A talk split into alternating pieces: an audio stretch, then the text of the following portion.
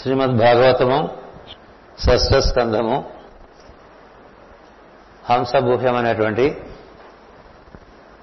స్తోత్రమును దక్ష ప్రజాపతి హృదయమందున్నటువంటి నారాయణను ఉద్దేశించి చేస్తూ ఉన్నటువంటి పరిస్థితిలో ఒక మూడు అంశములను మనం గమనించడం జరిగింది. అంతర్యామి వాయు స్వరూపుగా స్వరూపముగా అంతర్యామి వాయువు స్వరూపుడుగా ఉండియు శ్వాసగా వేరగుతున్నాడు అట్లు వేరొకటయే ఉచ్ఛ్వాస నిశ్వాసములు.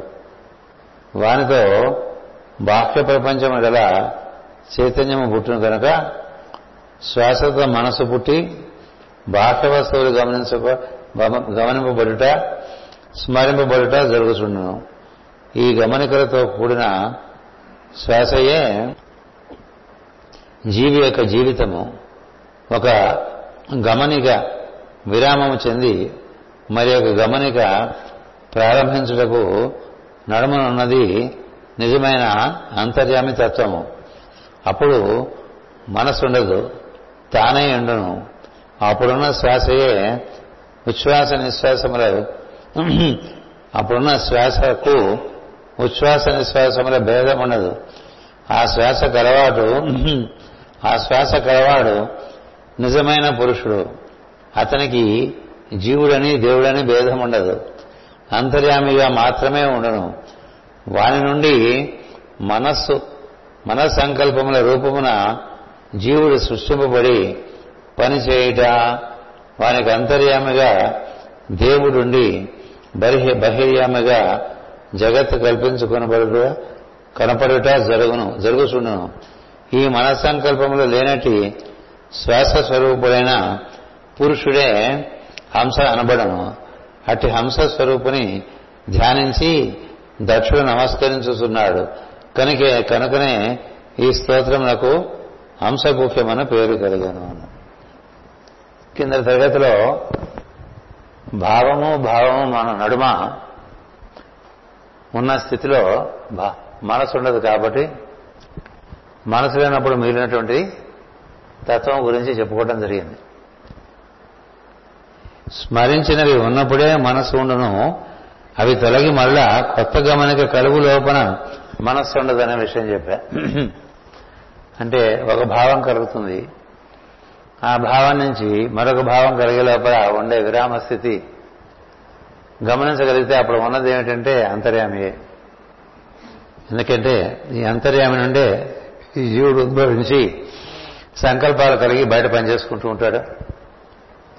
లోపలికి వెళ్తూ ఉంటాడు. లోపల భావానికి భావానికి మధ్య విరామమే అంతర్యామి అని కింద తరగతిలో చెప్పుకున్నాం. దాన్ని గుర్తించడానికే ధ్యానం. ధ్యానం చేస్తున్నప్పుడు ఒక భావం వస్తుంది.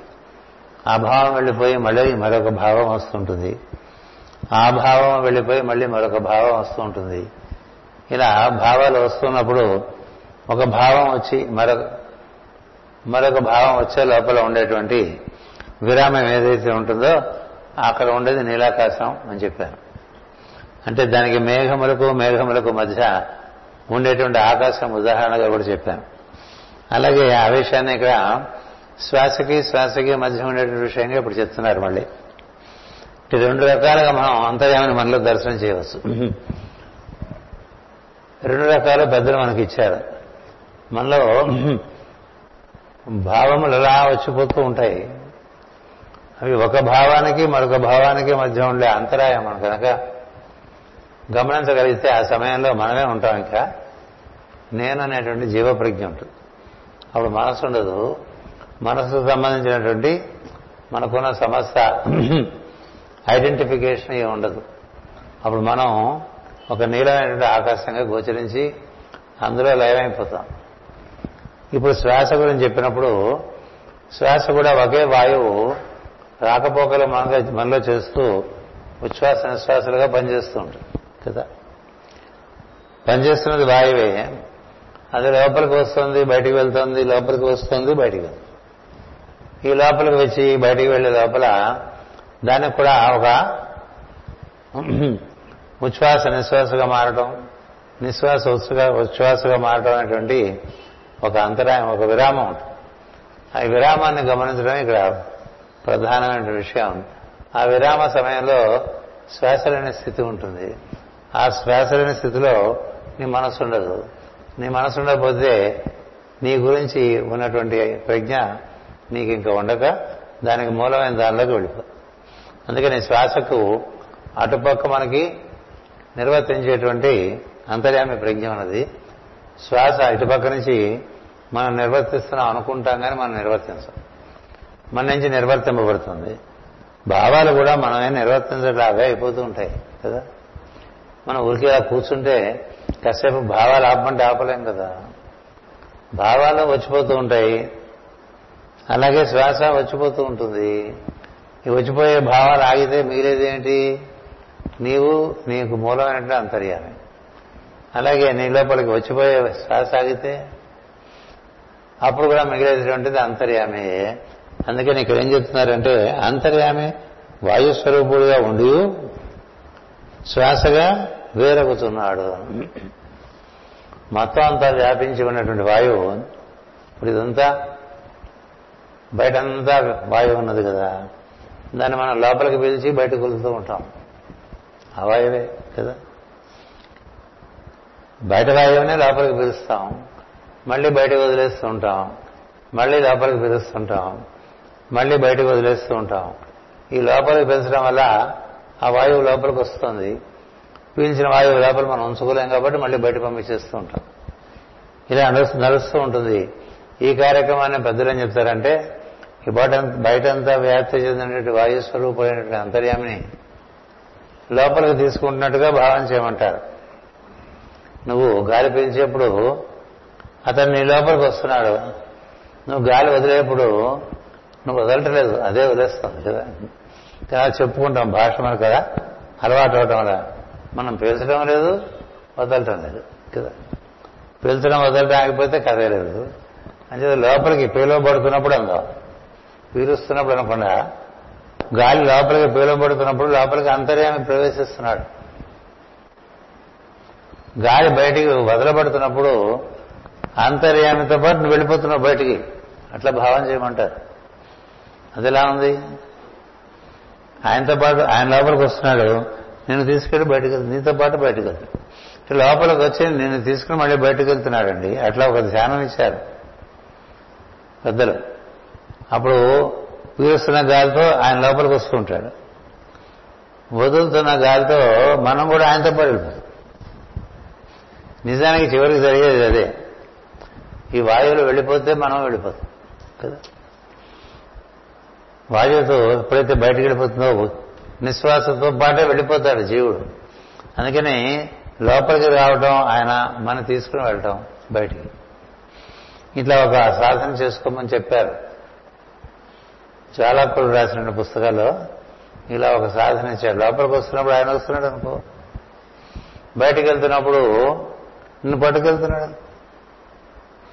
మళ్ళీ లోపలికి వస్తాడు కదా. మనకు అది ధైర్యం ఉంది.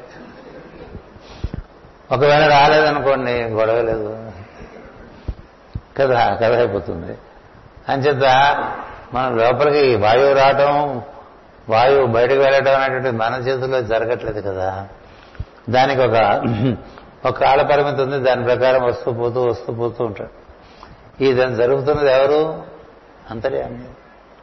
అంతర్యామి. అందుకని అంతర్యామి వాయుస్వరూపుడిగా ఉండి శ్వాసగా వేరవుతున్నాడు అని. మనం శ్వాస శ్వాస అంటాం కానీ ఈ శ్వాస అంతర్యామి స్వరూపం మనకు గుర్తురాదుగా? అది వాయు స్వరూపమని తెలిసినప్పటికీ అలా గుర్తురాదుగా? అందుకని గాలి పీల్చేప్పుడు లోపలికి ఆయన వస్తున్నాడు. గాలి వదలబడుతున్నప్పుడు ఆయనతో పాటు మనం కూడా వెళ్తాం.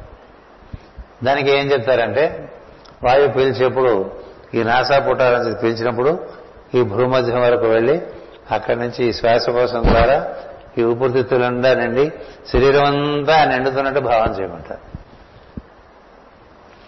మళ్ళీ ఈ నిశ్వాస శరీరం అంతటి నుంచి నువ్వు మొత్తంగా ఆ శ్వాసను అనుసరించి ఆ విధంగానే ఆ శ్వాసకోశాలు పట్టుకుని ఊపిరితిత్తుల ద్వారా ఈ శ్వాస ఈ గొట్ట ద్వారా మళ్ళీ భూమధ్యం వరకు వస్తూ ఆ భూమధ్యం వరకు వచ్చినప్పుడు ఆ పై భాగాన్ని కొంచెం స్పృశించి అక్కడి నుంచి దీన్ని నాసాగ్రం అంటారు. నాసాగ్రం అంటే ము- ముక్కు పుట్టిన చోటని. ముక్కు పుట్టు పుట్టిన చోట అంటే ఇక్కడ ఇక్కడ అని చాలా మీమాంస జరిగింది. జరిగి చివరికి ఇక్కడే నిర్ణయం చేశారు. భూమధ్యమే ఆశాగ్రహమే. అక్కడికి వచ్చి వచ్చి ఈ భాగాన్ని స్పృశించి బయటకు వచ్చేసేవాడు.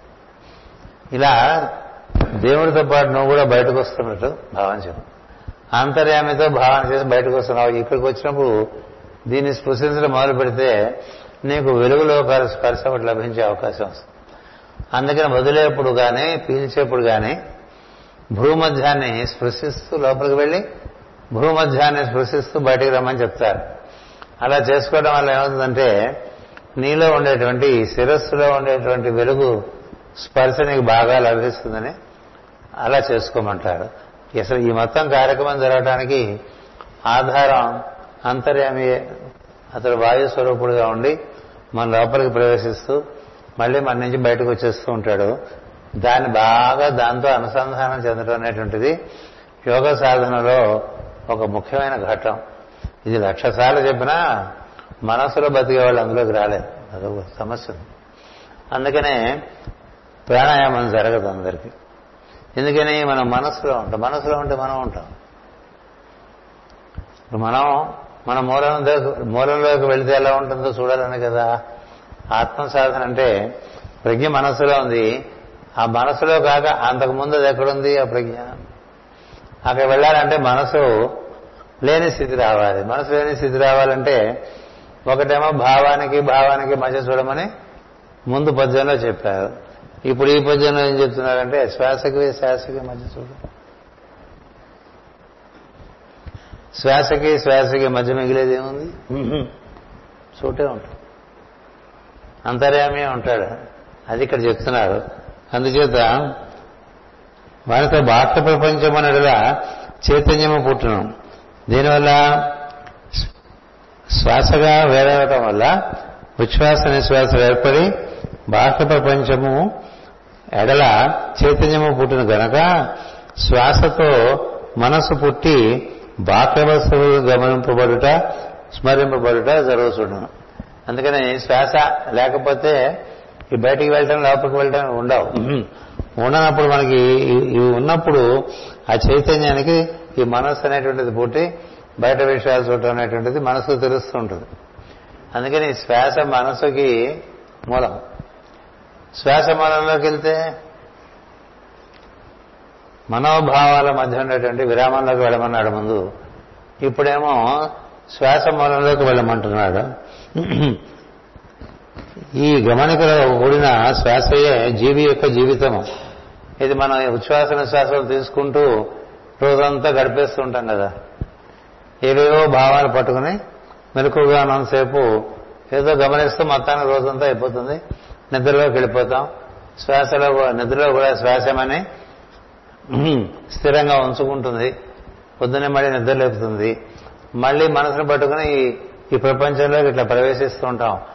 శ్వాస ఆధారంగా మనం బాహ్య ప్రపంచంలోకి వెళ్తున్నాం అనేది ఒకటి గుర్తు ఉండాలి.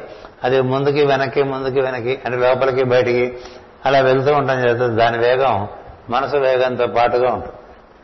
అందుకని ఎక్కువ మనోభావాలు ఉండే వాళ్ళకి శ్వాస యొక్క వేగం కూడా పెరుగుతూ ఉంటుంది.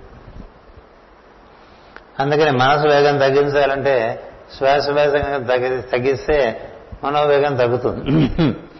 అందుకనే మనకి నెమ్మదిగా గాలి పీల్చి బాగా పూర్ణంగా గాలి పీల్చి కాస్త తీరిగ్గా గాలి వదులుతూ అలా చేసుకుంటూ శ్వాస వేగం తగ్గిస్తే మనోవేగం తగ్గుతూ ఉంటుంది. మనసుకి శ్వాసకి అలాంటి అనుబంధం ఉంది. అంచేది ఇక్కడ ఏం చెప్తున్నారంటే ఒక గమనిక విరామం చెంది మరి ఒక గమనిక ప్రారంభించడం నడుమ ఉన్నది నిజమైన అంతర్యామి తత్వము అన్నాడు ఇట్లా శ్వాసతో పాటు మనం కూడి రకరకాలుగా గమనికలు చేస్తూ ఉంటాం. సో అందుకని ఒక గమనికకి ఇంకొక గమనికకి. గమనిక అంటే ఒకటి అబ్జర్వేషన్ అని. రెండోదేమో దాని యొక్క మూమెంట్ అని కూడా. గమనం. గమనం. అందుకే శ్వాస గమనం చూడండి. శ్వాస గమనం చూస్తే అది లోపలికి వెళ్తూ ఉంటుంది. బయటకు వస్తూ ఉంటుంది. ఆ రెండు మధ్య మనకి లోపలికి వెళ్ళి బయటకు వచ్చే లోపల ఒక విరామం. బయటికి వెళ్ళి లోపలికి వచ్చే లోపల ఒక విరామం. ఆ విరామంలో నీకు గమనిక నీ నీ మనసు ఉండదు కాబట్టి నీకు అంతర్యామి గమనిక వస్తుంది అని చెప్పి. ఇది పంచమాధ్యాయం భాగవత భగవద్గీతలో శ్రీకృష్ణుడు చిట్టచివరిలో చెప్పాడు ఈ విషయం. తర్వాత తర్వాతి అధ్యాయంలో ఈ భావముల గమనిక చెప్పాడు. ఇక్కడ ఇక్కడ మనకి భాగవతంలో కూడా ఆ రెండు విషయాలే చెప్పబడుతున్నాయి. అంచేత అప్పుడున్న శ్వాసకు ఉచ్ఛ్వాస నిశ్వాసముల భేదం ఉండదు. ఆ శ్వాస గలవాడు నిజమైన పురుషుడు. అంటే దాన్ని నిర్వర్తిస్తున్న వాడు ఎవరప్పుడు మనకు తెలుస్తుంది. మనలో శ్వాస నిర్వర్తించే ప్రజ్ఞ ఒకటి అది నిర్వర్తిస్తుంటే మనం నిర్వర్తిస్తున్నామని మనం అనుకుంటూ ఉంటాం కానీ మనకు సులభంగానే తెలుస్తుంది మనం నిర్వర్తించట్లేదని శ్వాస. శ్వాస మనం నిర్వర్తించట్లేదు అదే నిర్వర్తింపబడుతోంది అని మనకి అంత కష్టంగా తెలుసుకోవటం కదా? ఎందుచేతంటే మనం నిద్రపోతున్నప్పుడు అది పనిచేస్తుంది. మనం రకరకాల విషయాలు ఉన్నప్పుడు కూడా అది పనిచేస్తుంది. దాని గురించి మనం పట్టించుకోకపోయినా అది పనిచేస్తుంది. అందుకని శ్వాస మనం నిర్వర్తించట్లేదు కదా. మనం నిర్వర్తించకుండా మనలో నిర్వర్తింపబడుతున్నటువంటి శ్వాస అదే పురుషుడు అని. వాడు నిర్వర్తిస్తున్నాడు. మనలో ఉండేటువంటి పురుషుడు అంటే దైవము. శ్వాస నిర్వర్తిస్తుంటే మనం మనసుతో ఈ కార్యక్రమాలన్నీ ఇంద్రియాలు శరీరం పట్టుకుని చేసుకుంటూ ఉంటాం. అందుకని దీని బ్యాక్గ్రౌండ్ ఏమిటి? శ్వాస కదా? శ్వాసకు బ్యాక్గ్రౌండ్ ఎవరో చెప్తారు పురుషుడు అని చెప్పి. ఆయన ఉండటం బట్టి ఇలా ముందుకి వెనక్కి ముందు లోపలికి బయటికి బయటికి లోపలికి బయటికి లోపలికి అది జరుగుతోంది. ఈ జరిపిస్తున్న వాడెవడో గుర్తించారనుకోండి మీరు. అంతకన్నా దగ్గరగా దైవం నీకు స్పస్ఫు ప్రస్ఫుటంగా రాగలిగినటువంటి స్థితి ఇంకొకటి లేదు. ఎందుకంటే నీలో అలా స్పర్శనిస్తూ ఉంటాడు స్పందన స్పర్శ. ఆ స్పందన స్పర్శ నుంచి నేను ఎక్కడున్నాను రా నేను ఎక్కడున్నాను రా నేను ఇక్కడున్నాను రా అంటూ ఉంటాడు. నేను ఇక్కడున్నాను రా అంటామే హృదయం అంటాను హృదయమైనటువంటి హృదయమైనటువంటి పదానికి అర్థమే నేను ఇక్కడున్నాను హియర్ అయామ్ ఇంగ్లీష్లో హియర్ అయామ్ ఇది హృదయం అని. అని చెప్తే అక్కడే చూస్తున్నావు అనుకో ఆయనతో మాట్లాడుకోవచ్చు ఇక్కడున్నావు బాగుంది నన్ను ఆడిస్తున్నావు నేనేదో ఆడుతున్నాను. ఈ ఆట ఎంతకాలం ఈ ఆట ఎట్లా ఆడుకోవాలి ఇట్లా వాళ్ళు మాట్లాడుకోవచ్చు ఇట్లా హంస. మనలో జరిగేటువంటి హంసతో మనం ముడిపడి దాంతో భాషణ చేసుకుంటూ ఉండొచ్చు తీరిక సమయాల్లో దానిలో ఉండేటువంటి ఒక సౌలభ్యం ఏంటంటే ఇక మిగతా ఆలోచనలే ఉండవు. ఇప్పుడు జీవితానికి సంబంధించిన ఆలోచనలు మనకి అనేక అనేకములు ఉంటాయి కదా. ఆ ఆలోచన లేకుండా దీంతో కూర్చుంటే మనసు ఉన్నప్పటికీ మనసు దాని మూలంతో కూడి ఉంటుంది. అందుకని ఇక్కడ ఏం చెప్తున్నారంటే ఆ శ్వాస గలవాడు నిజమైన పురుషుడు. అతనికి జీవుడని దేవుడని భేదం ఉండదు ఎప్పుడున్నదంటే నీవుగా ఆ శ్వాసతో బాగా అనుసంధానం చెంది ఆ శ్వాస యొక్క మూలంలోకి నువ్వు వెళ్ళిపోయినప్పుడు రెండో ఒకటి ఈ రెండో ఒకటైపోయినప్పుడు నీకు ఇంకా ఆ శ్వాస ఉండదు అప్పుడు. శ్వాస తగ్గిపోతుంది స్పందన మాత్రమే ఆ తర్వాత స్పందనం కూడా తగ్గిపోయి సూక్ష్మ స్పందనలోకి వెళ్ళిపోతుంది. అప్పుడు నువ్వు పురుషుడిని చేరి బుద్ధముఖం అవటం అనేటువంటిది ఒక పరిస్థితి ఒకటి ఏర్పడుతుంది. అందుకని అతనికి జీవుడని దేవుడని భేదము ఉండదు. అంతర్యామిగా మాత్రం ఉండను. వారి నుండి మనసంకల్పముల రూపమున జీవుడు సృష్టింపబడి పనిచేయుట వానికి అంతర్యామిగా దేవుడుండి బహిర్యామిగా జగత్తు కల్పించుకునబడుట జరుగుతుండను మనం బయటకు వస్తే మనకు ఆయన అంతర్యామండి. మనం బయటికి రావటం వల్ల ఆయన లోపల ఉండటం వల్ల అంతర్యామయ్యాడు కదా. కలుస్తున్నప్పుడు ఇంకా అంతర్యామే లేదు బహిర్యామే లేదు కదా. సో ఎప్పుడైతే మనకి ఆయన అంతర్యం అవుతాడో మనం బహిర్యామి అయిపోతాం. ఈ లోపలికి బయటికి బయటికి లోపలికి తిరుగుతూ ఉంటాం. అందుకనే మనలోనే ఒక ద్వారం తెరుచుకుంటే ఆయనకి మనకి చక్కని పొత్తు కుదురుతుందని చెప్తారు. దానికే ఈ హంస గుహ్యం. అంటే ఈ హంసే కదా గుహ్యంగా ఉంది లోపల. గుహ్యంగా అంటే గుప్తంగా రహస్యంగా మనలో ఎప్పుడు నడుస్తూనే ఉంది. అప్పుడప్పుడు కానీ గుర్తురాదు మనం కదా? గుర్తు తెచ్చుకుంటే కానీ గుర్తురాదు.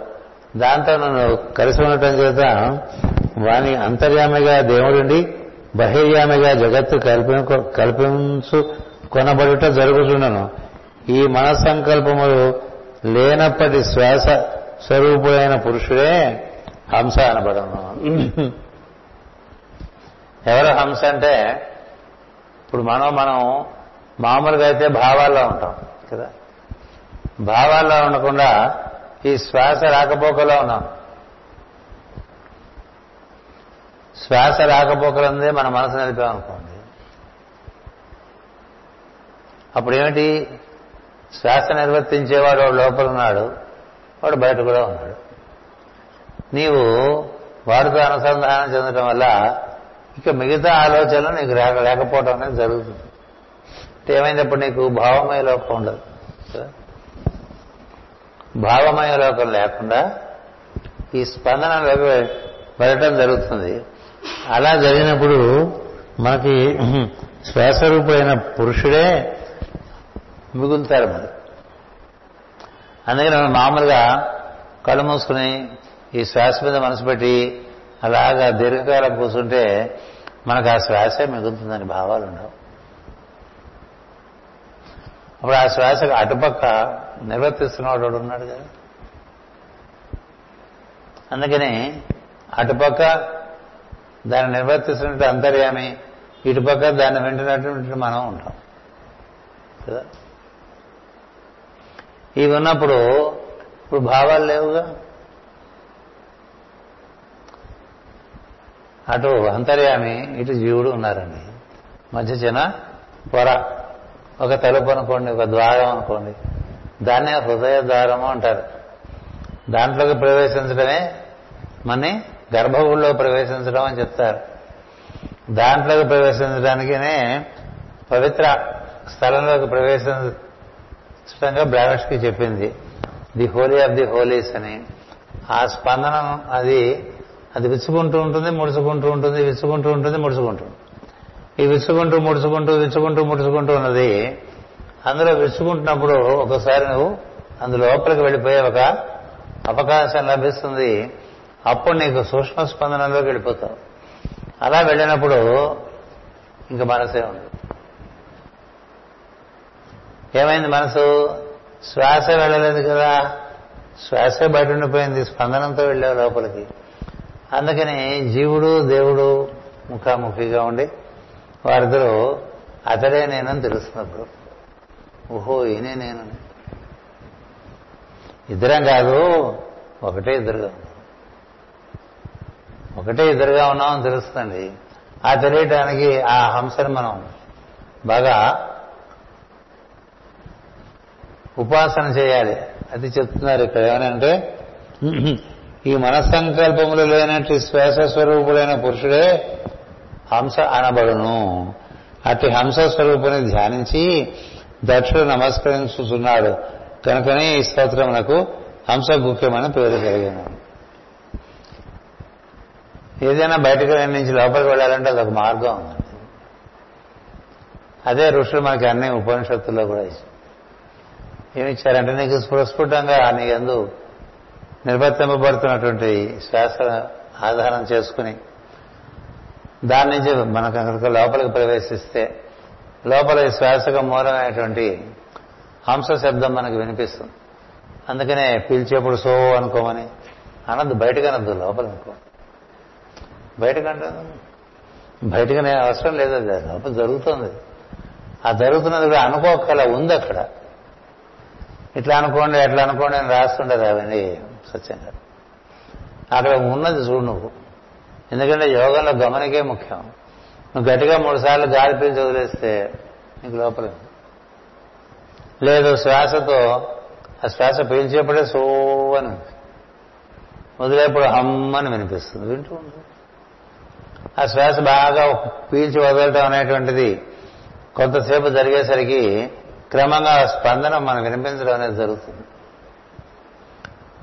అది జరిగేప్పుడు దాని ఎందు మనం ప్రజ్ఞ లగ్నం చేసినప్పుడు శ్వాస ఎందు లగ్నం ఉండదు కాబట్టి శ్వాస సెకండరీ అయిపోతుంది. ఆ స్పందన మనకి ప్రైమరీ అయిపోతుంది. ఆ స్పందనంతో కూడి ఉండు. ఆ స్పందనమే హంస అన్నారు. ఎందుకంటే అది సోహం అనేటువంటి శబ్దం చేస్తుంటుంది. అహంసహ అని హంస అంటారు. అహం సహ. నేను అతడే అంటాం. కదా? అహం అంటే నేను సహ అంటే అతడు. నేను అతడే నేను అతడే. అహం సోహం. అంటే అతడే నేను అతడే నేను. అందుకనే ఈ హంస శబ్దంతో ముడిపడి అలాగా నిలబడి ఉండిపోతారు చాలా మంది చాలా కాలం ధ్యానం చేస్తారు. ఎందుకంటే ఈ ఈ హంస మనకి బాగా అనుకూలమై అనుసంధానం చెందితే నీకు అతడే నేను అనేటువంటి పరిస్థితి సులభంగా అవగాహన అయిపోతుంది. అప్పుడు జీవుడు దేవుడు ఒకటైపోతారు. ఈ బాక్యము బాక్య జీవితము మనసు ఇవన్నీ ఉండవు. మనసు ఉన్నప్పుడే బాక్య జీవనం. మీ నిద్రలో మనందరికీ తెలుసు. పడుకుంటే ఏముంది? ఏం లేదు. లేస్తేనేగా ప్రపంచం.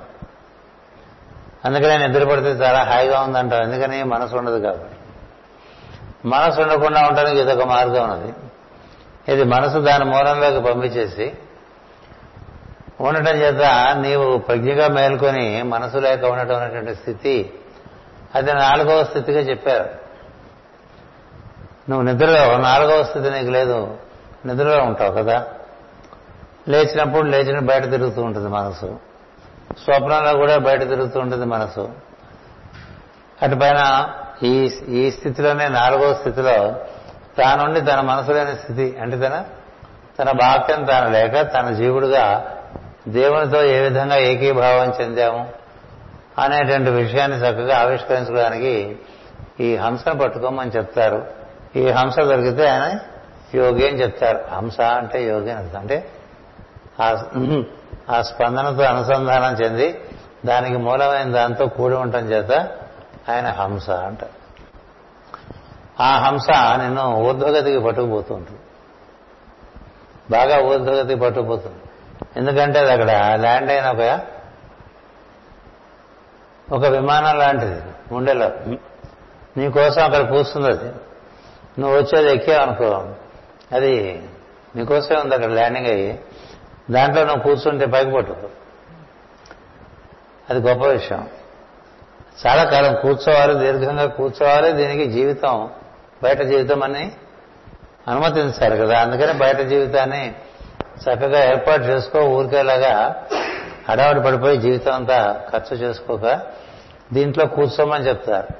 కూర్చుంటే బుద్ధముఖంగా పట్టుపోయి భూమధ్యంకి వచ్చిందనుకోండి అది అప్పుడు ఆయన రాజహంస.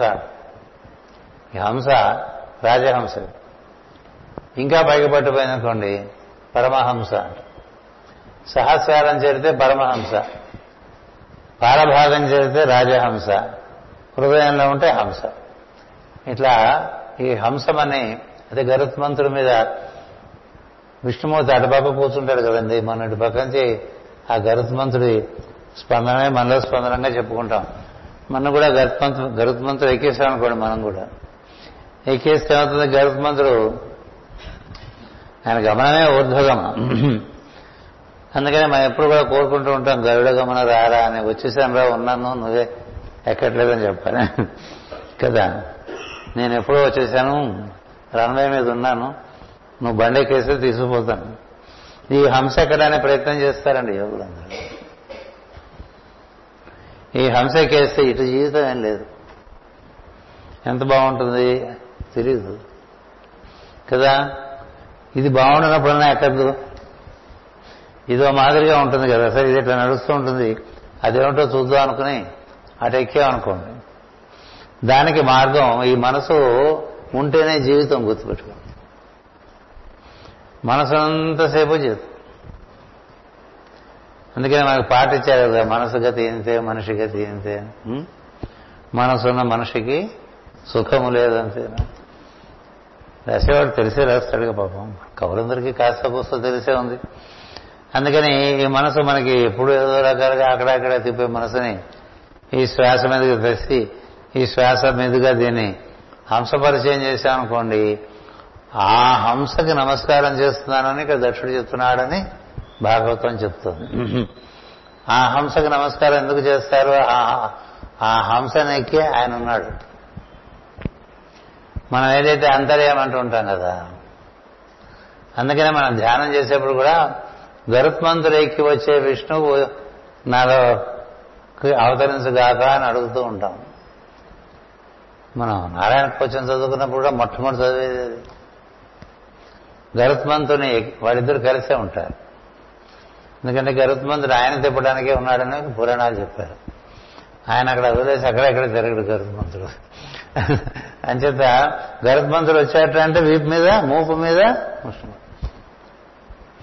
అందుకనే మనం గరుత్మంతు యొక్క శిఖనాలు ఇలా చూస్తూ ఉంటాం కదా దేవాలయాలను అక్కడ. ఆయన హస్తాల మీద ఆయన విష్ణుమూర్తి పాదాలు ఉన్నట్టుగా భావం చేయాలి. ఆయన మెడ మీద పైన కూర్చుని విష్ణుమూర్తి ఉన్నట్టుగా భావం చేయాలి. అక్కడ వాళ్ళు ఎక్కించకపోయినా బొమ్మ అయిపోయినా అదృశ్యంగా విష్ణుమూర్తి ఉంటాడు అక్కడ మనం భావం చేయాలి. ఎందుకని? అలాంటి అనుబంధం అన్నది ఈ ఈ స్పందనకి దానికి మూలమైనటువంటి తత్వానికి.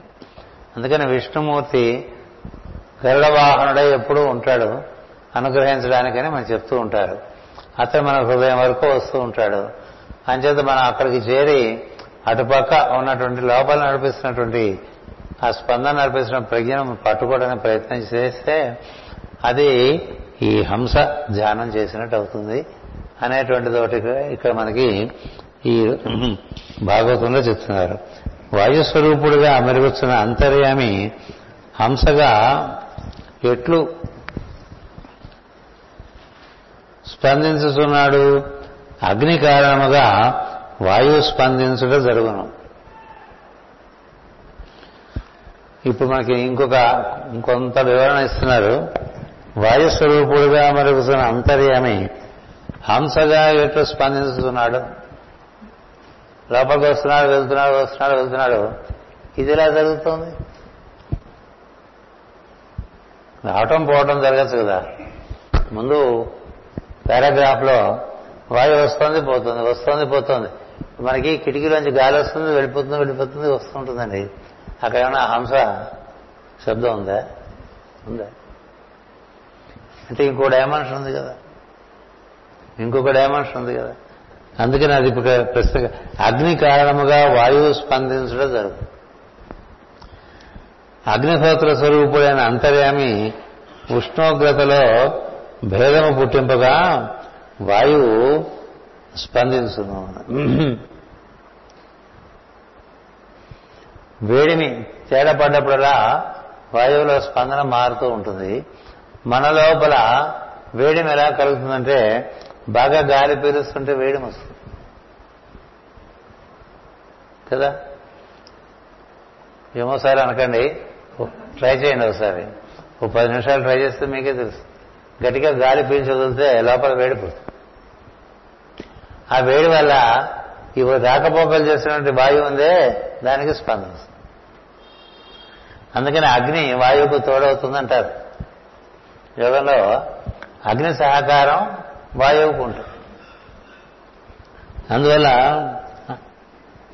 అగ్నిహోత్ర స్వరూపమైన అంతర్యామి ఉష్ణోగ్రతలో భేదం పుట్టింపగా వాయువు స్పందించును. దానితో మొదట హంస స్వరూపుడైన శ్వాస అవతరించును. అందుకనే ఈ పిల్లవాళ్ళు పిల్లలు పుట్టేప్పుడు పిల్లవాడిని బయట తీసినప్పుడు వాడు బాగా గాలి పీలుస్తున్నాడో లేదో అని డౌట్ వస్తే ఒకటి వేస్తారు. పిల్ల మీద వీపు మీద గట్టిగా కొడతారు. కొట్టేసరికి ఆ దెబ్బకి వాడికి వాయువు కదలటం మొదలు పెడుతుంది. ఇంకా కదిలింది ఆగదు. అంత అంతవరకు కదలంది. ఒక్కటి కొట్టగానే కదులుతుంది. కట్టే సరే వాడు ఆయు ప్రమాణం అంతా ఇంకా తాగదు ఎంత గొప్ప విషయం. ఎందుకని వేడి వల్ల వాయువుకి లోపల ఉండే వాయువుకి కదలిక వస్తుంది. ఆ కదలిక వల్ల స్పందనం పుడుతుంది. యోగం కూడా అంతే. మాస్టర్ గారు యోగం చేస్తున్నప్పుడు నీకు ఎప్పుడైతే వేడి పుడుతుందో ప్రార్థనలో ఇప్పుడు చెప్తుంటా ప్రార్థన చేస్తే వేడి పుడుతుంది అని. ఎందుకనంటే ఆ వేడి పుట్టించి ఈ స్పందనని ప్రచోదనం చేస్తారు. దట్ ఈజ్ ఇనిషియేషన్ వాయువు అగ్ని రెండు కలిస్తే ఆకాశమే. ఎందుకంటే అగ్ని నుంచి వాయువుకి వాయువు నుంచి ఆకాశానికి మార్గం మరి అగ్ని ముందు జలమే. కదా? పృథ్వీ. ఈ పృథ్వీ జలం మనకి భూమి మీద నిలకడగా ఉంటాయని పనిచేస్తాయి అగ్ని ఊర్ధ్వముఖమే వాయువు ఊర్ధ్వముఖమే. అంచేత ఎప్పుడైతే అగ్నికి ప్రచోదనం కలిగిందో అది వాయువుకు ప్రచోదనం కలిగిస్తుంది. వాయువుకు ప్రచోదనం కలిగి అగ్ని వాయువు రెండు కలిస్తే ఈ స్పందనం అనేటువంటిది చక్కగా నిర్వర్తింపబడుతూ ఉంటుంది. నువ్వు అప్పుడు ఈ మనసులోని స్థితిలో ప్రవేశించేటువంటి అవకాశం సులభంగా ఏర్పడుతుంది. మూడు కలవాలండి యోగం జరగాలంటే. అగ్ని వాయువు ఆకాశం.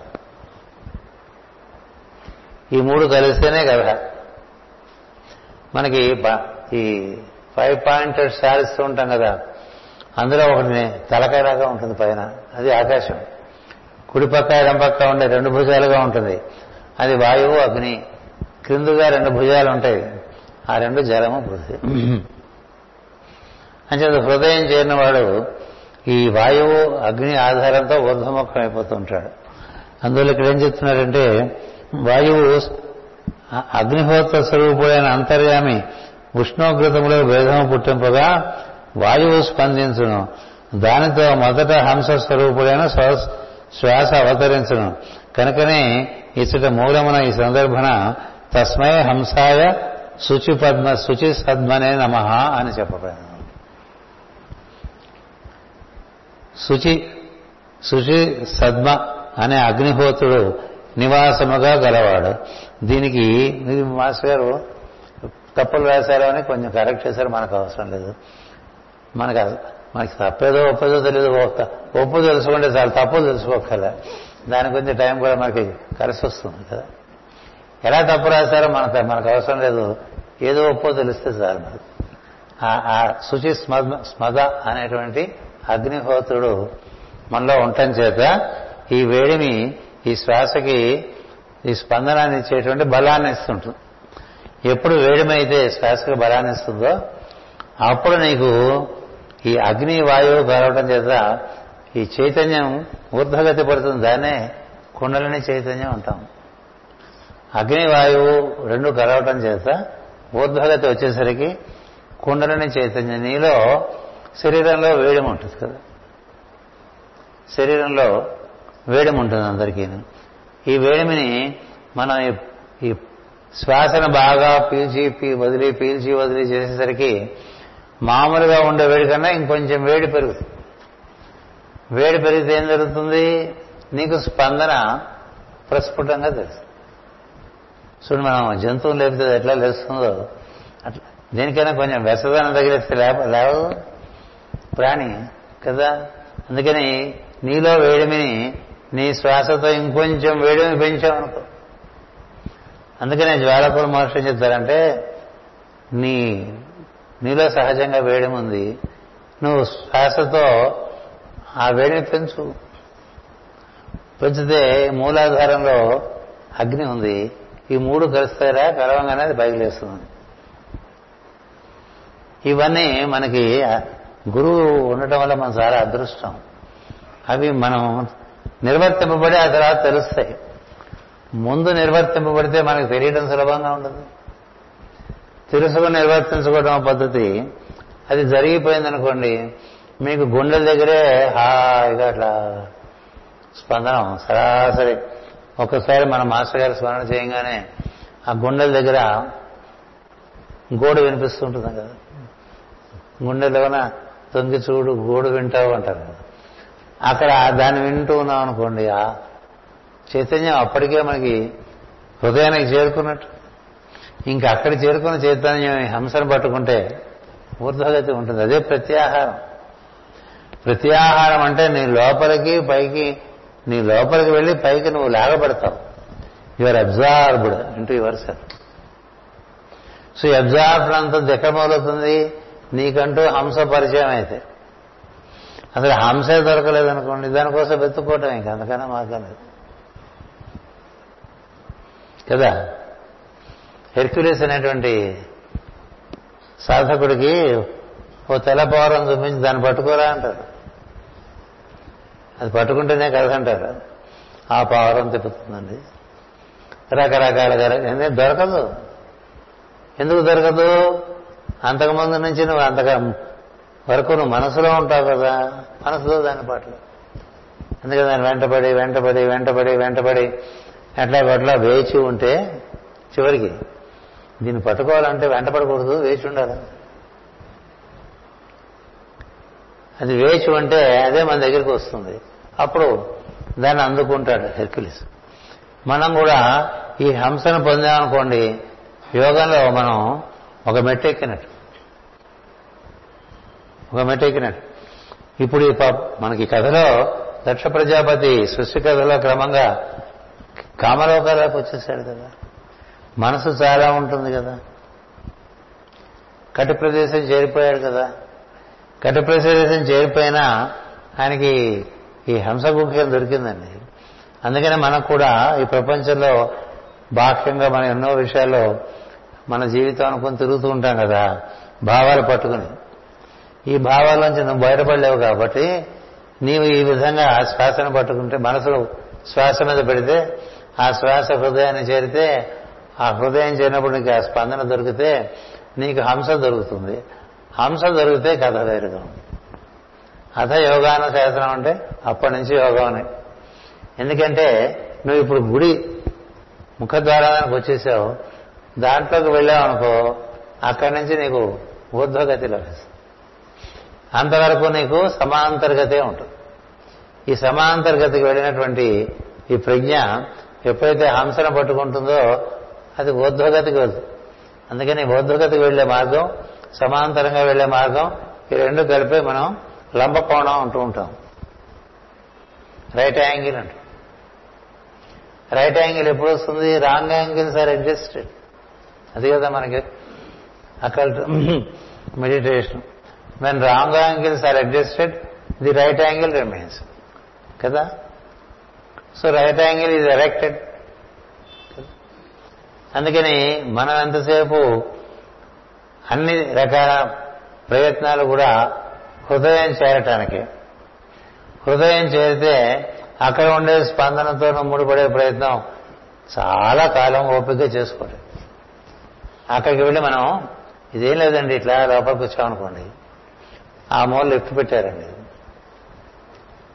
అక్కడి మనం వచ్చేసరికి లిఫ్ట్ ఉంది అక్కడ వెయిట్ చేయటమే. లిఫ్ట్ ఎక్కేసామనుకోండి ఇంకా నువ్వేం చేయక్కర్లేదు. కదా? ఎప్పుడు లిఫ్ట్ ఎక్కినా అది గుర్తుండాలి లిఫ్ట్ వరకే మనం వెళ్తాం తర్వాత. కానీ లిఫ్ట్ మనం ఎక్కట్లేదుగా అది ఎక్కించేస్తాం. అది యోగంలో పెద్ద సౌలభ్యం. ఈ చేయటాలు గీయటాలు అన్నీ ఆ లిఫ్ట్ వరకు వెళ్ళటం వరకే. అక్కడి నుంచి జరగటాలు ఉంటాయి. అందరికీ జరగటాలు ఉండవు. కొంతమందికి జరుగుతూ ఉంటాయి. చాలామంది మనసులో ఉండటం వల్ల చేయటం ఉంటుంది. ఈ మనసులో ఉండేవాడు ఎప్పుడైతే ఈ ఊర్ధ్వగతి కేంద్రం ఉంది కదా. ఆ కేంద్రం ఎక్కగానే వెళ్ళగానే వారికి ఎక్కడ తెలుస్తుంది మనం ఇంకా చేయటం కన్నా జరగటం ఎక్కువ ఉంటుంది. అది చెప్పడానికి మనం చెప్తుంటాం సామానం డబ్బా డబ్బాలు వేసుకుని అట్లా రైల్వే స్టేషన్కి వెళ్తాం. ఏ ట్యాక్సీయో ఆటోయో పట్టుకుని ఆ సామాన్ అంతా తరకాయ నొప్పిగా ఉంటుంది. ఈ బండి వస్తే బాగుంటుంది అంటే ఎప్పుడు ట్రైన్ వస్తే బాగుంటుందని ఎందుకంటే ఇవన్నీ అందులో పారేసి మనం కూర్చోవచ్చు. మన్నీ మన లగేజ్ అదే మోసపోతుంది కదా. ఇంకా మనం మన లగేజ్ మనం మోయక్కర్లేదు కదా. మన సామాను మనం మోయక్కర్లేదంటే తేలికైపోలేదండి జీవితం. అలాగా ఈ ప్రజ్ఞ పొందినవాడు మనకుండేటువంటి ప్రారంభం ఉంటుంది కదా. దాని ఎందు ఒక నిర్లిప్తత వస్తుంది జరుగుతుంది లేదు. జరుగుతుంది. మనం ఈ పనిలో ఉందా జరుగుతూ ఉంటుందని. అవే పద్యాలుగా రాస్తుంటారు. నువ్వు ఇటు చూడు అది జరిగిపోతూ ఉంటుందని. నువ్వు ఇటు చూడు అటు జరిగిపోతూ ఉంటుందంటారు భక్తులకి కదా కదలని ఇప్పుడు పోతనామాచుడు కానీ ఆయనకి అలా జరిగిపోయింది భక్తుల కథలో జరిగిపోతున్నా కనిపిస్తుంటాయి. ఎవరికి జరిగిపోతుంటాయంటే వాళ్ళు ఇటు పక్కకు చూడకుండా అటు పక్క చూడటం వల్ల వాళ్ళకి వాడే జరిపించేస్తూ ఉంటాడు. పద్యాలు రాసేలా? మనం చదివిన పద్యాలు కొన్ని పద్యాలు ఆయన రాసేసేట. ఎందుకంటే ఈయన ఏం పద్యాలు ఎలా రాయాలో తెలియక ఇబ్బంది పడుతుంటే ఈయన నుంచి రాశాడు ఆయన. అటు నుంచి వచ్చి ఇది కదా మన కథలు. ఇది ఎప్పుడు పాసిబుల్? ఎప్పుడు మనకు అవకాశం? అవకాశం కాదు. ఎప్పుడు ఆ విధమైనటువంటి పాసిబిలిటీని ఏమంటాం తెలుగులో?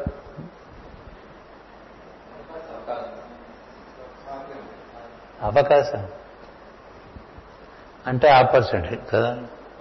అనుగ్రహం. అలా అనుగ్రహం వచ్చినప్పుడు అదే జరిగిపోతూ ఉంటాయి కదా. కొంతమందికి పనులు జరిగిపోతూ ఉంటాయి. కొంతమందికి ఎంత చేసినా అవ్వ కదా. ఈ తేడా ఇక్కడికి వెళ్తే తెలుసు. అందుకని కొంత భక్తులు ఏం చేస్తారంటే అన్నిటికీ భగవంతుడే ఉపాయం. నేను చేయాల్సినది నేను చేస్తాను. అలా పెట్టుకుంటాడు. ఇప్పుడు ఈ దక్షుడు బాగా సమర్థుడు కదా. సమర్థతకి దర్శుడే చెప్పుకోరు పురాణాల్లో ఇంకెవరు లేరు. ప్రజాపతుల్లో దక్షుడే. అసలు తీసుకుంటే రాక్షసులు రావణాసురుడు చెప్పుకోవచ్చు కదా. చాలా సంకల్ప బలం గలవాడు. ఇప్పుడు ఇంత దక్షుడికి కూడా మరి తాను కాదని తెలియటానికి ఎన్నో రకాలుగా సన్నివేశాలు వస్తాయి. చిట్ట చివరికి అతడే తానుగా ఉన్నాడని తెలుసుకుని సుఖపట్ట మొదలు పెడతాడు. అంతవరకు సుఖం లేదు.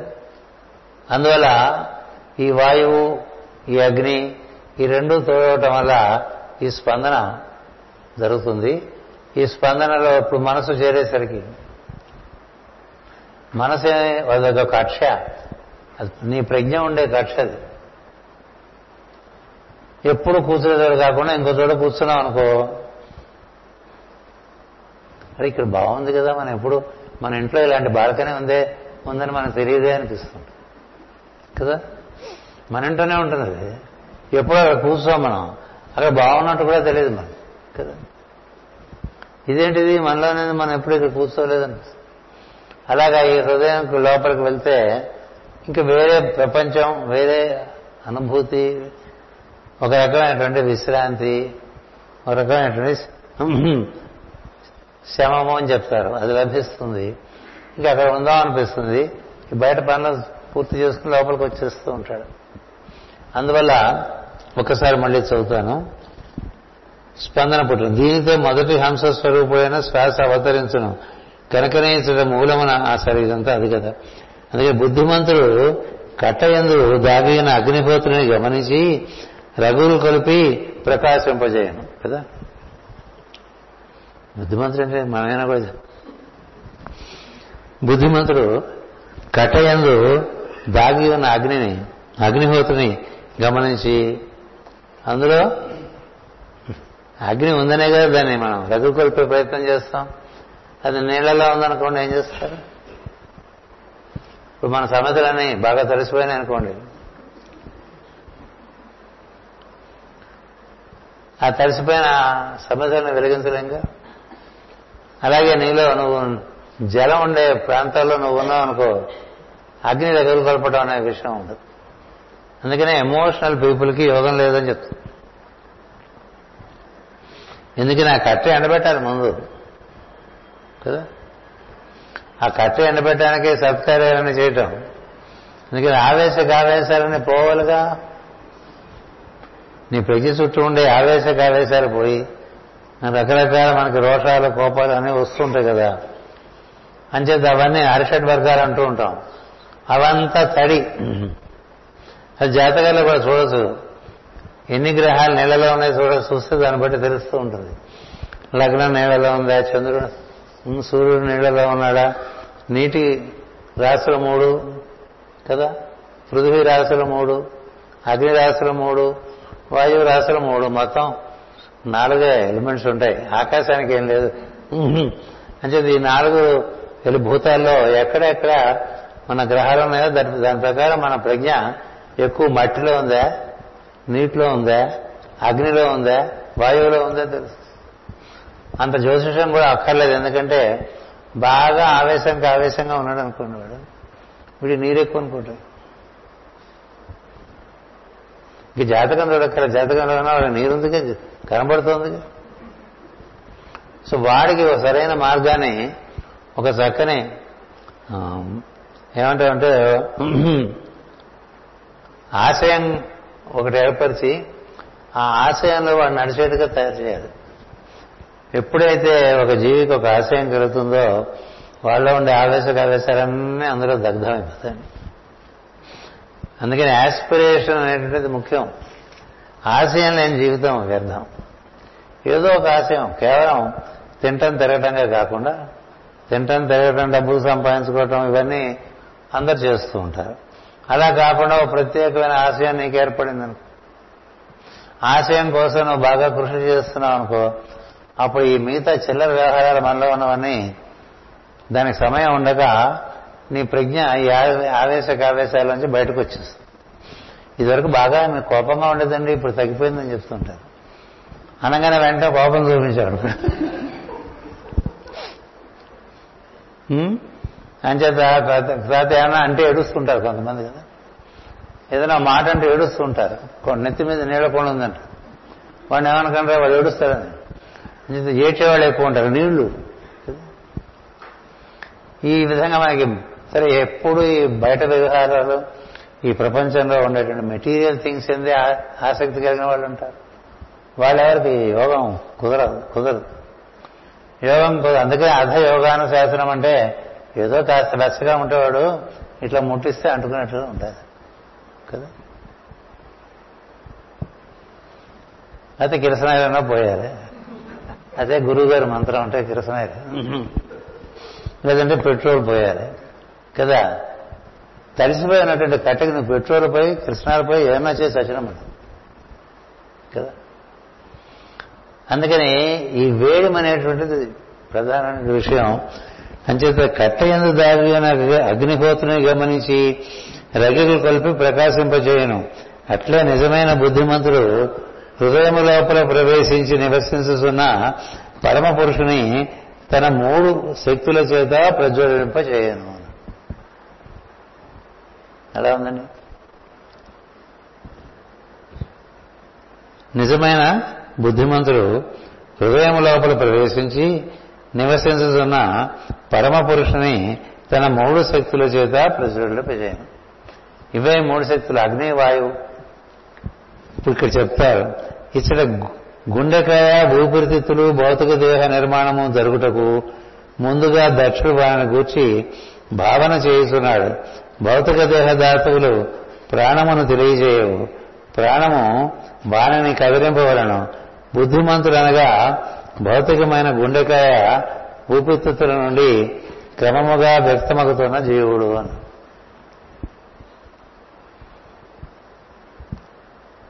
అంటే మనిషిలో కాస్త పూస్తో చేతనం ఉన్నప్పుడు వాడిని బుద్ధిమంటం ఎందుకున్నారంటే వాడి గుండె నుంచి ఈ ఈ కార్యక్రమం అంతా మొదలవుతుంది కాబట్టి. మళ్ళీ చదువుతానండి. భౌతిక దేహ ధాతువులు ప్రాణమును తెలియజేయవు. ప్రాణమే కదిలింపవలను. బుద్ధిమంతులనగా భౌతికమైన గుండెకాయ ఊపిరితిత్తుల నుండి సక్రమముగా వ్యక్తమగుతున్న జీవుడు. వీడు ఈ గుండె కొట్టుకోవడంలోంచి ఈ శ్వాస పోల్చడంలోంచి వదలటంలోంచి వీడు వ్యక్తం అవుతూ ఉంటాడు జీవుడు కదా?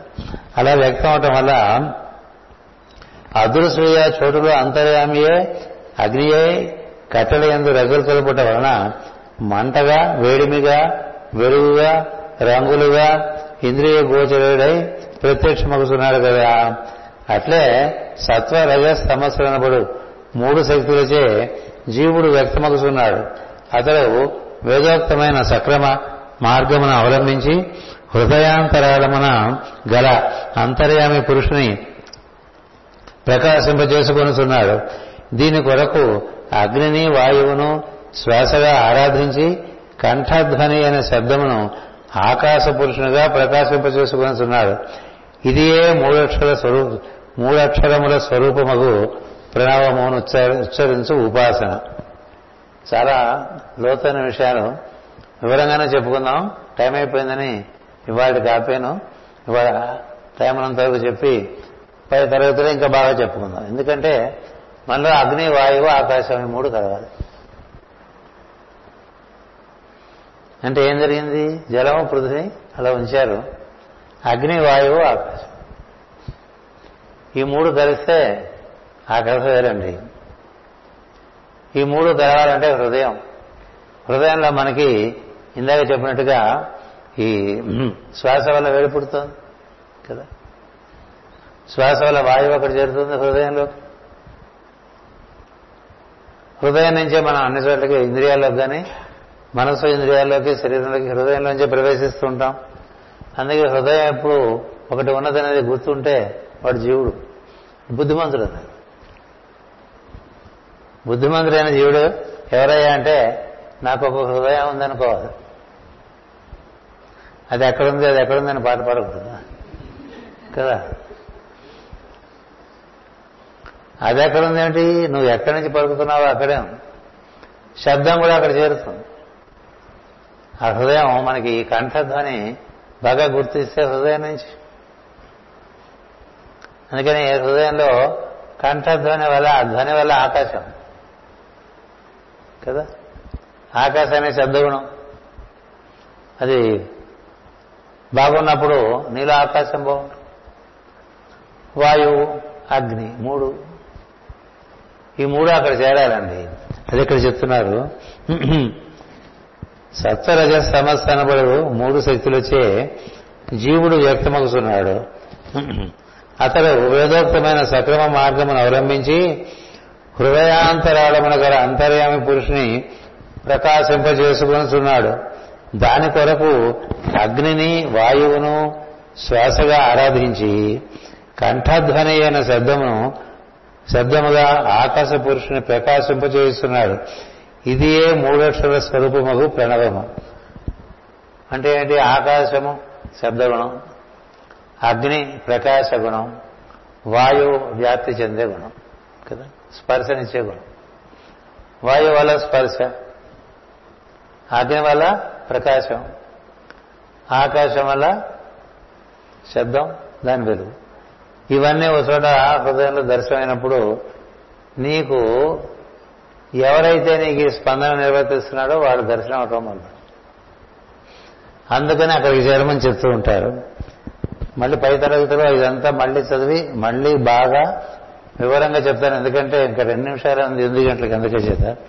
ఇది మూడక్షరముల స్వరూపముకు ప్రేమను ఉత్పాదు ఉచ్చరించు ఉపాసన. ఇతడు విశేషమేమనగా ప్రణవమే అగ్ని వాయువులను పరికరములుగా స్వీకరించి శ్వాస ప్రత్యక్షమై జీవుని పుట్టింపగా జీవుడు మరలా అదే శ్వాసను ఉపాసించి కంఠధ్వని రూపమున ప్రణవమును ప్రకాశింపజేస్తున్నాడు ప్రణవమే దిగొస్తుంది ప్రణవం దిగొచ్చి మనలో ఆకాశంగా ఏర్పడి ఆకాశము వాయువు అగ్ని ఈ మూడుగా ఏర్పడుతుందండి అట్నుంచి ఇటు. ప్రణవము ప్రాణము ఆకాశము వాయువు అగ్ని ఇవి గుర్తుపెట్టుకోవాలి ఈ మూడింటి వల్ల మనం జీవుడు దిగివచ్చే మార్గం అది. జీవుడు మళ్ళీ తిరిగి వెళ్ళే మార్గం ఏంటంటే మళ్ళీ అగ్ని పట్టుకో వాయువు పట్టుకో ఆకాశాన్ని పట్టుకో పైకి ఏ మార్గంగా దిగొచ్చావో ఆ మార్గంగా మళ్ళీ పైకి వెళ్ళేటువంటి విధానం. ఇక్కడ మనకి జీవుడు మూడు గుణాల్లోంచి దిగొస్తాడు కదా? మూడు గుణాలంటే సత్వము రజస్సు తమస్సు అనేది మూడు గుణాలు. అది మనకి సంకల్ప శక్తి జ్ఞానశక్తి క్రియాశక్తి అని కూడా చెప్పుకుంటూ ఉంటాం. ఈ మూడు గుణాలుగా దిగి వచ్చేటువంటి వాడు ప్రణవాన్ని పట్టుకుని దిగొస్తాడు ప్రణవాన్ని పట్టుకుని దిగి వచ్చి ఈ ప్రణవం మళ్ళీ మూడుగా మనలో హృదయంలో మూడుగా ఏర్పడిపోతుంది. ఏర్పడేసరికి ఒకటి కంఠధ్వని ఒకటి వాయువు ఇంకోటి అగ్నిగా మారుతూ ఉంటుంది. అందుచేత అట్నుంచి ఏ విధంగా దిగి వచ్చిందో ఇక్కడ మళ్ళీ అలాగా మూడుగా ఏర్పడుతుంది. వీటన్నిటినీ మనం సమీకరణం చేసుకోవాలి. అన్నీ చక్కగా కూ కూడుకోవాలి. కూడుకున్న అగ్నికి వాయువుకి ఆకాశానికి అనుసంధానం అనమాట ఇందులో ఆకాశం అనేది మన మనకి ఒకసారి శబ్దం చేస్తే లోపల ఆకాశం హృదయంలో ఆకాశం ఉంది. సో హృదయ ఆకాశంలో ఈ మూడు కలిసినాయి అనుకోండి. కలిస్తే నీకు ఈ మనసు అనే దాంట్లోంచి ఉత్తమమైనటువంటి కక్షలకు బుద్ధిలోకి ప్రవేశించడం జరుగుతుంది. బుద్ధిలోకి ప్రవేశించిన వాడికి వెలుగు దర్శనాలు అవుతుంది ఆ వెలుగు ఎవరితో తనకే తెలుస్తుంది తనదే అని. తన వెలుగే ఇంతకాలం తనకి తెలియదు ఉన్నట్టు అసలు తనే ఇంకోటి ఇంకా తర్వాత కథ తెలుస్తుంది. ఇక్కడ ప్రస్తుతం దక్షుడు చెప్పే కథ ఏంటంటే ఈ మూడు కదా నడిపిస్తున్నాయని చెప్తుంది. ఈ మూడు మనకి ఈ మనసుకు చేరి ఈ బయట ప్రపంచాన్నంతా మన జీవితాన్నంతా నిర్వర్తింపజేస్తుంది ఈ మూడింటిని సమీకరించుకుంటే నువ్వు వచ్చిన మార్గానికి తిరిగి వెళ్ళచ్చు. అది చేరటానికి ఈ హంస గుహ్యమైనటువంటిది మన హృదయమందు ఉండేటువంటి గుహ. ఈ ఉదర విధానం పైన ఈ అస్థిపంజరంలో మనకి ఇలా ఉంటుంది కదండి. ఆ లోపల ఆ గుహ లోపలికి ప్రవేశించమని చెప్తారు. అక్కడ ప్రవేశిస్తే స్పందనం పట్టుకునే శ్వాస పట్టుకునే నీ మనసు శ్వాస రెండు కలవటం వల్ల నువ్వు స్పందనలోకి చేరుతావు. ఈ శ్వాస బాగా చేయడం వల్ల అగ్ని నీలో ప్రవే కొంచెం ప్రచోదనం చెంది స్పందనం బాగా తెలుస్తూ ఉంటుంది. అందుకనే ముందు ప్రాణాయామంలో శ్వాస ప్రధానంగా చెప్తారు. బాగా శ్వాస పీల్చి వదలండి అని అలా వదులుతూ ఉంటే చక్కగా కొద్దిగా లోపల వేడిమి పెరుగుతుంది. మనకు ఉండే అంటే అవగాహనలోనూ అనుభూతులను మాస్టర్ గారు ప్రార్థన చేస్తే వేడి వెంటనే ఏర్పడుతుంది. ఇది ఒక గురువు యొక్క అనుగ్రహం అది. ఆయన యొక్క స్పర్శ వల్ల నీ లోపల వేడి పెరుగుతుంది. వేడి పెరగంగానే ఇంజిన్ స్టార్ట్ అయిపోతుంది. బుమ్ అని మనం కూడా చెప్పాను కదా అది బొమ్మ అంటూ ఉంటుంది ఏమిటది? లోపల ఉండేటువంటి ప్రణ ఈ అగ్ని ఈ వాయువు ఈ శబ్దం మూడు వాటి పనిచేస్తుంటాయండి ప్రార్థన జరిగినంతసేపు ఇంకా మీరే చూస్తుంటారు. అది ఒక అనుగ్రహం. దాని గురించి ఇంకా బాగా పై తరగతిలో ఇంకా వివరంగా చెప్పుకుందాం. ఎందుకంటే ముందు పరిచయం చేసి తర్వాత మనం అంతా పంచభూతాల యొక్క అమెరికలోనే ఉంది యోగం అంతా. అడ్జస్ట్మెంట్స్ అంటే నీలో ఉండే ఈ ఫైవ్ ఎలిమెంట్స్ అడ్జస్ట్ చేయాలి. అందులో ఆహారము అంటే పదార్థము జలము అదో పద్ధతి. అది ఒక మాదిరిగా లేకపోతే అసలు యోగంలోకి రాలేదు. ఆహార వ్యవహారం చెప్తుంటాం కదా. యుక్తాహార విహారస్య ఎలా ఉంటే నీ మనస్సు పట్టుకుని నువ్వు సరాసరి వాయువు అగ్ని ఆకాశము హృదయంలో వాటితో అనుసంధానం చెందే విధానం ఇంకా ఉంది. ఇది కూడా దారిపై కిందకి అనుకో ఇంకా కొన్నాళ్ళు. ఎప్పుడో వస్తావు మళ్ళీ యోగంలో. ఇది సృష్టి కథలో దక్షుడా కిందకు వచ్చేసాడు కదా. హిమాలయాల నుంచి వింజదాటి కిందకు వచ్చాడు.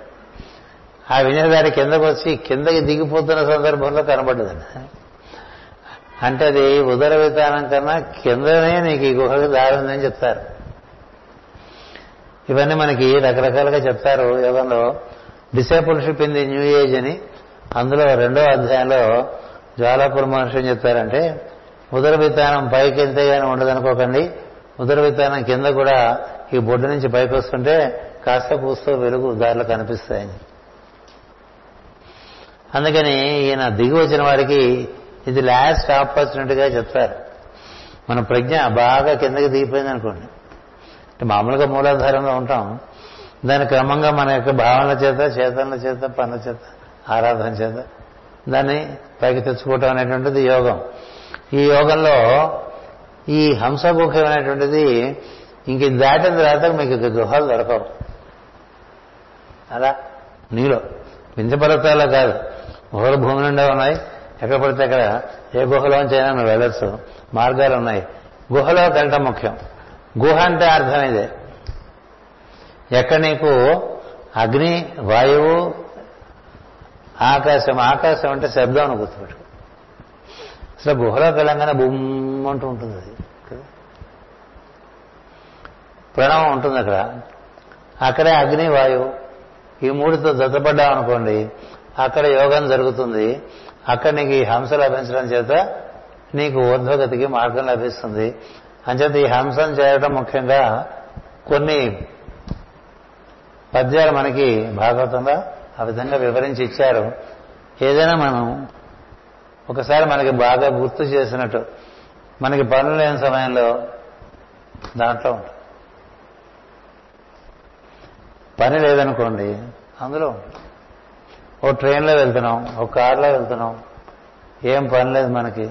కళ్ళు మూసుకునేందుకు నేను అది మాస్టర్ గారి దగ్గర చాలా చూశాను ఆయనతో పాటు కార్లో వెళ్తున్నప్పుడు ఆయన పక్కన కూర్చునేవారు.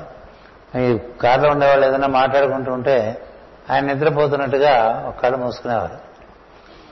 ఎందుచేతంటే కళ్ళు మూసుకోకపోతే ఆయన కూడా లాగుతాం మన భాషలో ఈ మన భాషలో ఏముంది? ఏదో పిచ్చి పిచ్చి పాటలు మాట్లాడుకుంటూ ఉంటాం కదా. ఆయనకి తెలుసు ఏదో పిల్లలు ఏదో మాట్లాడుకుంటారు మనం కళ్ళు మూసుకుంటే సరే అంతే ఏవో చెయ్యి బయట పెట్టేవారు దాని మీద.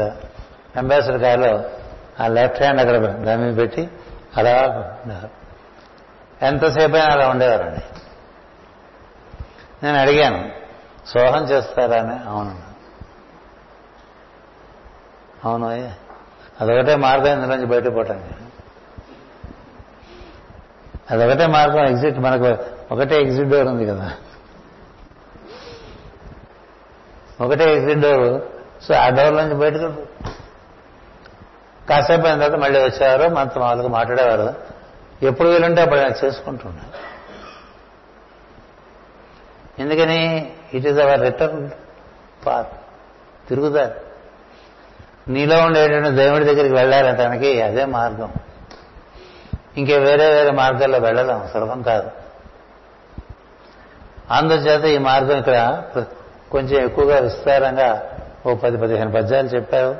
మనం నాలుగైదు పద్యాల వరకు వచ్చాం. ఇంకా చూద్దాం నేను ముందు చూడలే పుస్తకం కుదరట్లేదు కుదరట్లేదు. అంచేత మూడు గుర్తుపెట్టుకోండి. అగ్ని వాయువు ఆకాశం. ఈ మూడు హృదయంలో భావం చేయండి. భావం చేస్తే బాగుంటుంది. ఇది కనుక మీకు లభిస్తే దాంతోనే రాత్రిపూట అంతకన్నా సదవకాశం ఇంకోటి లేదండి. మనకి అంత సమయం మిగతా టైంలో దొరకదు. ఎందుకంటే బయట బాగా మనం పెంచేసాం కదా మనకి పనులు ఎక్కువ కదా అంచేత మన మనసుతో పని చేసుకోవాలి కదా. రాత్రిపూట ఏం చేస్తా? ఈ చింతించడమే మనం చేసేది రాత్రిపూట ఏది మనకు ఉండేటువంటి రెండ చింతలని బాధలన్నీ గుర్తించుకుంటూ ఉంటాడు. మామూలుగా కుక్కంత అన్ని పోగేసి పక్కన పెట్టుకుని ఏదీ తినలేదు. అది తినేది ఏం తెలుసుకోలే. అన్ని పోగేసి వస్తుంది అక్కడ పెట్టుకున్నది అందుకే మనకి సామెత కుక్క తెచ్చావని అది తినలేదు అది. ఏమిటో వాసన చూస్తే తెచ్చుకుంటుంది. మనం ఎన్ని తెచ్చుకోం ఇంటికి? ఏం వరకు ఉంటున్నాం అందులో. కనబడేదల్లా తెలుసుకుంటూ ఉంటాం పెట్టుకుంటాం. అదే మనకి పనికిరాదు మనం తెచ్చుకున్న వస్తువులు ఇంట్లోకి సగభాగం పనికిరావు. నాకు తెలుస్తుంది మిగతా సగభాగం వాటితో మనం ఏమాత్రం రిలేట్ అవుతాం.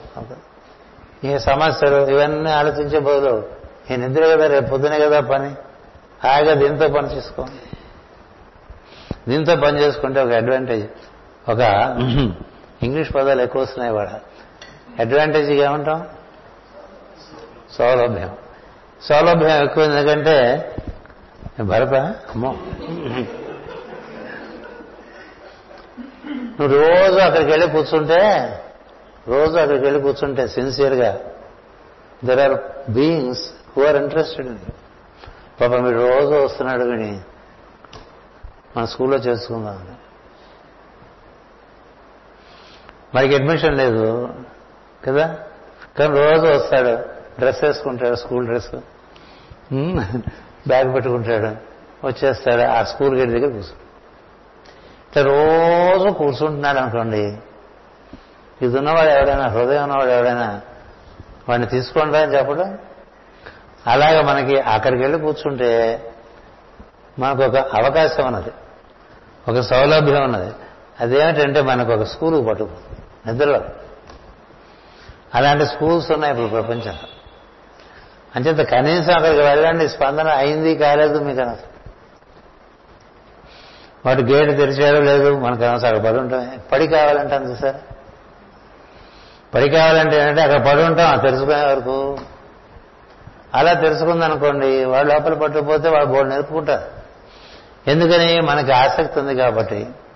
అలా కూడా ముందుకు పోవచ్చు అనుగ్రహంగా. మనకి ప్రయత్నపూర్వకంగా ఈ మనసును తీసుకెళ్ళి అక్కడ పెట్టడం అనేటువంటిది తప్పక చేస్తూ ఉండాలి మీరు అన్ని పుస్తకాలు చదివితే మాస్టర్కి గారి పుస్తకాలు అందులో ఎన్ని చోట్ల చెప్తారో అది ఎన్ని చోట్ల చెప్తారో మీరు ఏ బుక్లైనా చెప్పచ్చు చూపిస్తారు. అన్నీ అక్కడ తీసుకెళ్ళడానికే. అదే హోలీ ఆఫ్ ది హోలీస్. అక్కడికి వెళ్ళి లోపలికి వెళ్ళారనుకోండి అప్పుడు కథ వేరుగా ఉంటుంది. బాగుంటుంది. ఒక శాశ్వత కథలో భాగంగా చేరచ్చు. అక్కడికి వెళ్ళగి అందులో లోపలికి చేరకపోతే శాశ్వత కథలో భాగంగా లేక ఇవి మళ్ళీ బయట కథలే చేసుకుంటూ మళ్ళీ మళ్ళీ పుడుతూ ఉంటాం పోతూ ఉంటాం పుడుతూ ఉంటాం పోతూ ఉంటాం. అలా పోకూడదనే భాగవతమైనటువంటి గ్రంథాలన్నీ కూడా. అందుకనే ఈ హంసగుఖ్యం గురించి కొంచెం వివరంగా చెప్పారు. మనం కూడా వివరంగానే చెప్పుకుందాం. స్వస్తి ప్రజాభ్య పరిపాలయంతాం. న్యాయేన మార్గేణ మహిమహేషా. గోబ్రాహ్మణేభ్య శుభమస్తు నిత్యం. లోకా సమస్త సుఖినో భవంతు. లోకా సమస్త సుఖినో భవంతు. లోకా సమస్త సుఖినో భవంతు.